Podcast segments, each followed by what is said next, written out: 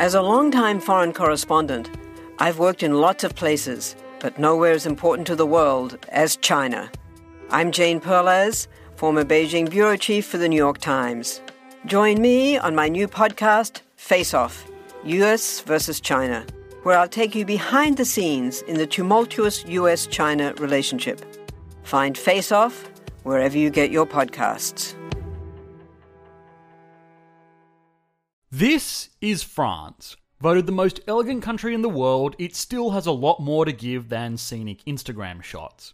In many ways, this European nation is a global trendsetter for other economies. This goes from the rollout of the metric system to more tangible short term indicators. If you want to predict the future, look to France.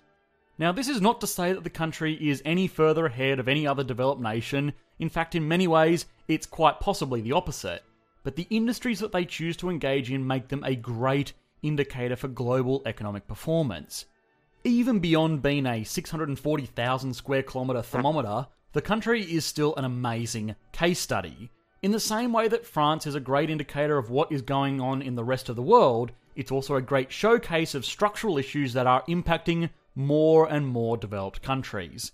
Thank you for watching Economics Explained. These videos are made possible by our patrons over on Patreon. If you enjoy these videos, please consider liking and subscribing. Now it's time to explore what it is that makes this country what it is today. The French Revolution and its impacts that are still being felt 220 years later, the country's biggest export industries, and the very fluid relationship the country has with employment. So let's get stuck in where it all started.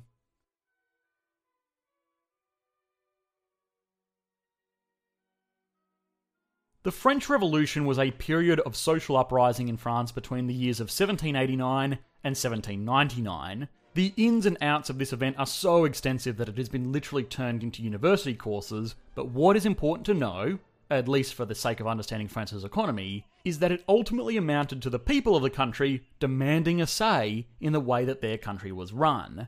The period prior to the revolution was wrought by famines and extreme inequality between the nobility and the commoners. Eventually, the common people, who made up a vast majority of the nation, said, screw this, and then rioted for 10 years, made some demands, de religionified, beheaded some nobles to send a message, introduced some metric, and elected a new government to put an end to all of this misery business.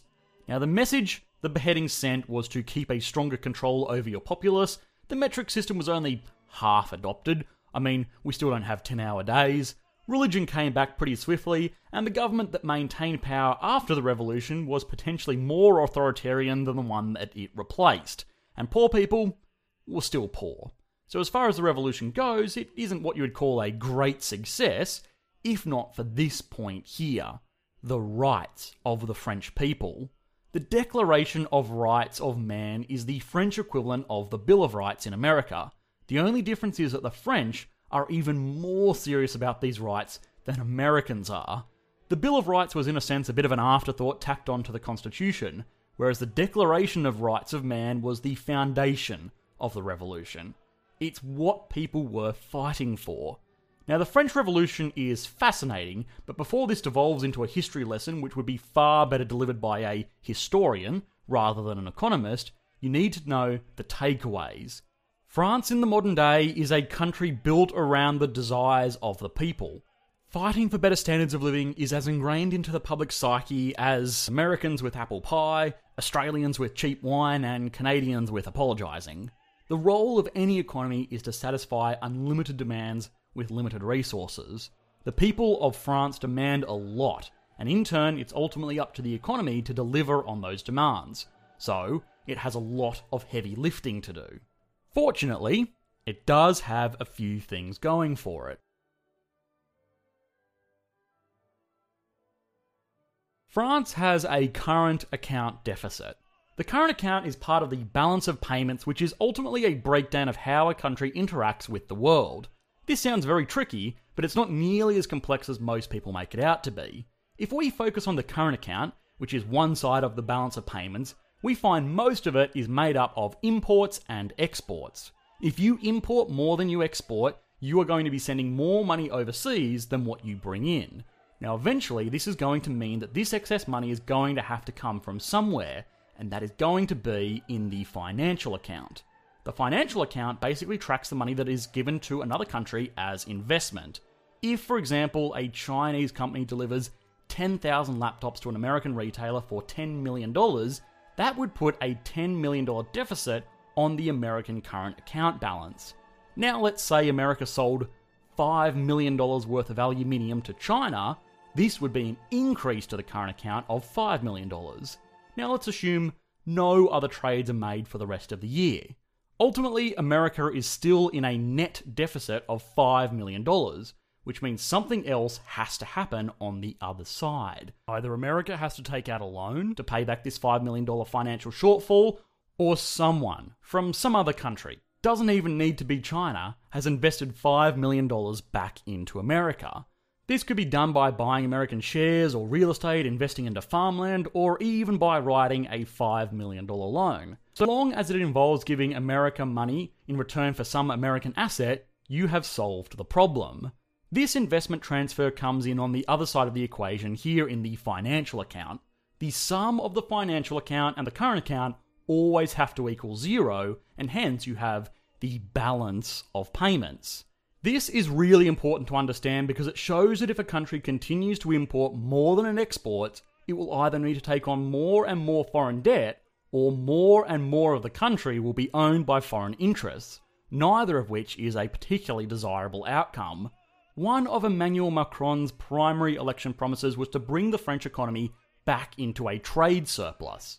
As of 2019, this goal had not been realised, with total exports of $804 billion compared to imports of $871 billion, giving them a trade deficit of $67 billion for the year. So this doesn't look great. But a really important thing to know about all of this is that trade deficits are actually not really as scary as people make them sound. Most developed countries in the world have trade deficits. The USA has a trade deficit 10 times larger than France's.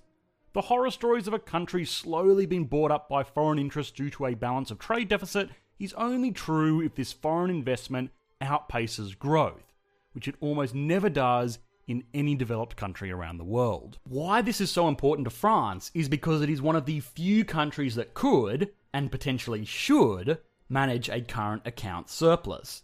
The figure of French exports is broken down into two parts. The first part is the stuff that most people think of when they think of exports cars, machinery, wine, cheese, designer handbags, all stuff that you can load up onto a ship and send abroad. This accounts for about $563 billion of this figure. France has a huge natural advantage in this field because of the intrinsic value people put on French made items.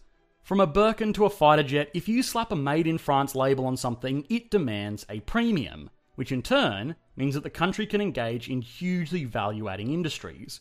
For $100 worth of leather, a French fashion house can charge thousands of dollars for a handbag. We saw the same thing when we explored the economy of Italy, and in a sense, the natural resource wealth of both of these countries is not in oil or coal or iron ore, but rather in the wealth of their culture that people from across the world desperately try to emulate. The perceived quality of French goods over other goods is certainly a huge boost, but what might actually be more important to this whole import export debate is the less tangible side of the equation this total export figure is also made up of $241 billion worth of service exports. Oftentimes, this gets ignored because it is a lot harder to visualize packing up an accountant and sending them off in a container ship. But in reality, this is probably the more important part to consider. France's service exports primarily consist of business and IT services, transportation through the country's airlines, and perhaps most importantly, tourism. Tourism is not what most people think of when they think of exports. If anything, it involves bringing people in from other countries instead of sending goods to other countries, so it kind of sounds like it's all a bit backwards. Although tourism is in fact an export industry. If a country exports oil, then someone from some other country is paying them for that oil. If a country exports tourism, then someone from some other country is paying them for an experience. In both cases, it involves money flowing from one country to another and something being delivered in return. In many ways, tourism is the best export industry you can have. For starters, it is endlessly renewable. You are never going to diminish your supply of Instagram photos in front of the Eiffel Tower, and people looking at the Mona Lisa doesn't use up the Mona Lisa. Beyond that, tourism is a great way to inject cash into the economy.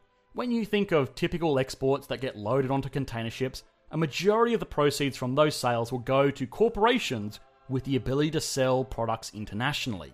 From there, not a lot of this money will find its way down to the average citizen.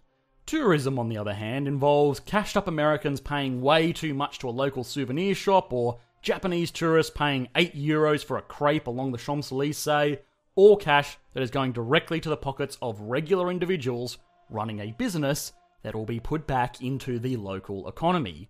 France has the largest tourism industry in the world, which means it is uniquely positioned to capitalise on what might be the ultimate export.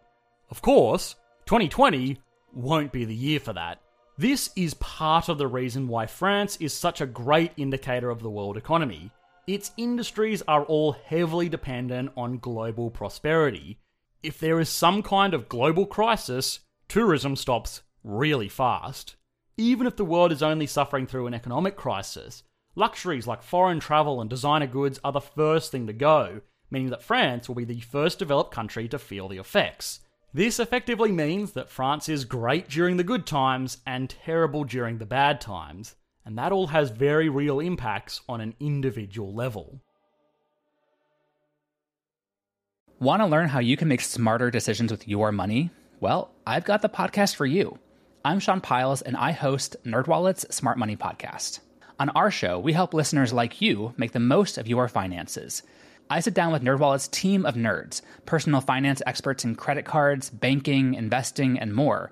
We answer your real-world money questions and break down the latest personal finance news. The nerds will give you the clarity you need by cutting through the clutter and misinformation in today's world of personal finance. We don't promote get rich quick schemes or hype unrealistic side hustles. Instead, we offer practical knowledge that you can apply in your everyday life. You'll learn about strategies to help you build your wealth, invest wisely, shop for financial products, and plan for major life events. And you'll walk away with the confidence you need to ensure that your money is always working as hard as you are. So turn to the nerds to answer your real world money questions and get insights that can help you make the smartest financial decisions for your life. Listen to NerdWallet's Smart Money Podcast wherever you get your podcasts. Unemployment in France is high, sitting at around 9% as of 2019. This is a rate double that of the United States, at least up until recently. What makes this even more concerning is that France does not necessarily have any underlying systemic issues like Greece or Italy or its other European contemporaries. France also has a low participation rate, which means not as many people in France are actually looking for a job, and those who are still can't find one. What makes this weirder is that French firms are actually struggling to hire workers. So, to get this straight, France does not have many people choosing to work or look for a job. From those people that are looking, not many can find work, or while businesses can't find people to work for them. So, what is going on here? Well, it's actually relatively simple. French people have it very easy. A hangover from the heritage of a nation born out of revolution is the fact that people are really good at fighting for what they want. 40 hour work week? Nah, make it 35 hours. Minimum wage? Yeah, better make that pretty high. Workers' rights? Oh yeah, we're going to need lots and lots of those. Education? Eh, we'll do our best. What this means is that French workers, especially young workers, are often ill equipped for the professional world. They are expensive to hire, hard to fire, and only work 35 hours a week. As a business, bringing someone on board as an employee is a huge decision because if you get a bad worker, or a worker that does not have the skills necessary to perform their role, they are almost impossible to get rid of. Beyond that, social welfare is very, very strong in the nation, meaning that a lot of people don't care if they work or not because their lifestyle won't be materially impacted either way. Now, hold up. I know what you are going to say. We have explored national economies like Sweden and Norway and found that despite relatively strong social welfare, they were incredibly prosperous. What is the difference here? Good question. The answer? No one really knows. Everybody from the International Monetary Fund to political commentators has an opinion on the matter, but it isn't really clear. One theory is that a nation like Sweden actually really encourages entrepreneurship, for all of the reasons we saw in the video we did on Sweden, whereas France will hold your social welfare hostage and beat you over the head with bureaucracy if you try and start a business, which means people just prefer to either stay employed or unemployed. Education is also a significant issue here. French businesses are desperate for skilled workers, but they have found that French universities are excellent for teaching philosophy and the arts, but not so great for teaching practical skills. Beyond that, French workers despise the idea of working for experience. In a nation like Sweden, social welfare is there to support people who are gathering job experience, whereas in France, with its culture of power to the people, the idea of someone working for no pay while simultaneously taking taxpayer money is just outrageous. These rigidities in the labour market also mean that people don't want to move roles. If you have been employed for long enough in a role in France, you are pretty much unfireable. Why would you risk a promotion if it means that you could go without an already decent income? Since there is a lot of animosity around this issue, I put it to you. Leave a comment below what you think is the cause of France's unemployment problem. Now, while it's fun to speculate, the big takeaway here is that a lot of these problems are present in all developed countries, perhaps just to a lesser extent. The struggles of France to deal with unemployment in a world of increasing demand for skilled labour and shrinking demand for unskilled labour might be a look into the future of what is to come for a nation like the United States.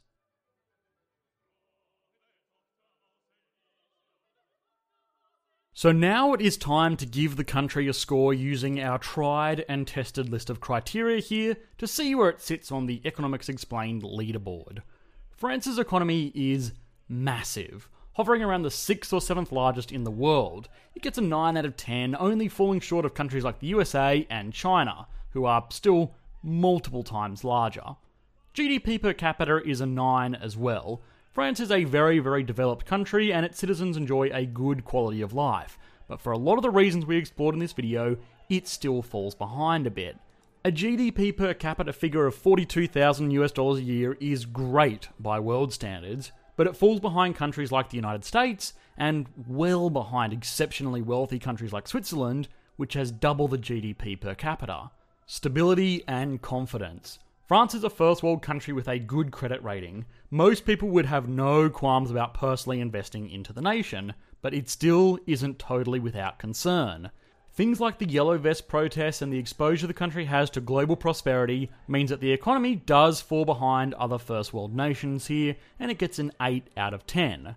The growth rate of the country has not been amazing it has been hampered by the global financial crisis and then the Eurozone crisis and now the economic fallout of a global health crisis.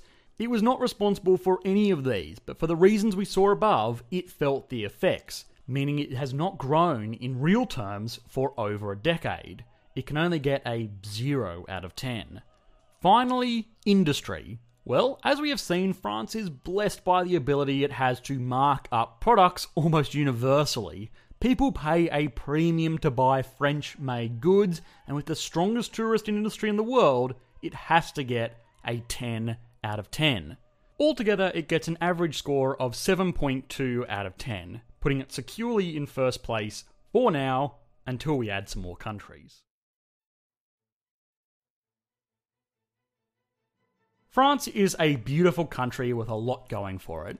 It's very, very easy to be critical of the nation based on how it looks on paper, but in reality, it is still a very strong, very stable, very prosperous country that provides safety and high standards of living to its very demanding citizens. The country has built up industries that generate a lot of wealth onshore and disperse that wealth to the people of the country that will best use it. But of course, it is foolish to gloss over some very, very real problems that may just be ingrained into the public conscience. We look at France as a global trendsetter for what our winter wardrobe will look like, but perhaps it is time that we look at France as a global trendsetter for what our economies will look like. Hi guys, I hope you enjoyed the latest video. If you did, please consider liking and subscribing. This video was requested by our patrons over on Patreon. If you want to have your say on what country or topic we explore next, please consider supporting the channel like these awesome people did. Thanks guys, bye. The world is constantly changing and transforming. Cut through some of the noise with What's New with Wired, a podcast that goes in depth on the latest news and technology and culture. Their award winning journalism will help you make sense of what's happening in the world. Listen to What's New with Wired wherever you get your podcasts. That's What's New with Wired wherever you get your podcasts.